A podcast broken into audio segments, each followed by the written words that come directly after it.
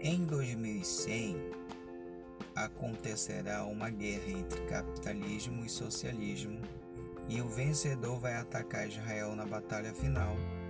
Logo, quem estiver do lado de Israel, do lado certo, terá uma segunda chance de ser salvo. Lógico, porque Israel vai vencer. É certo que isso aconteça. Então, não importa o,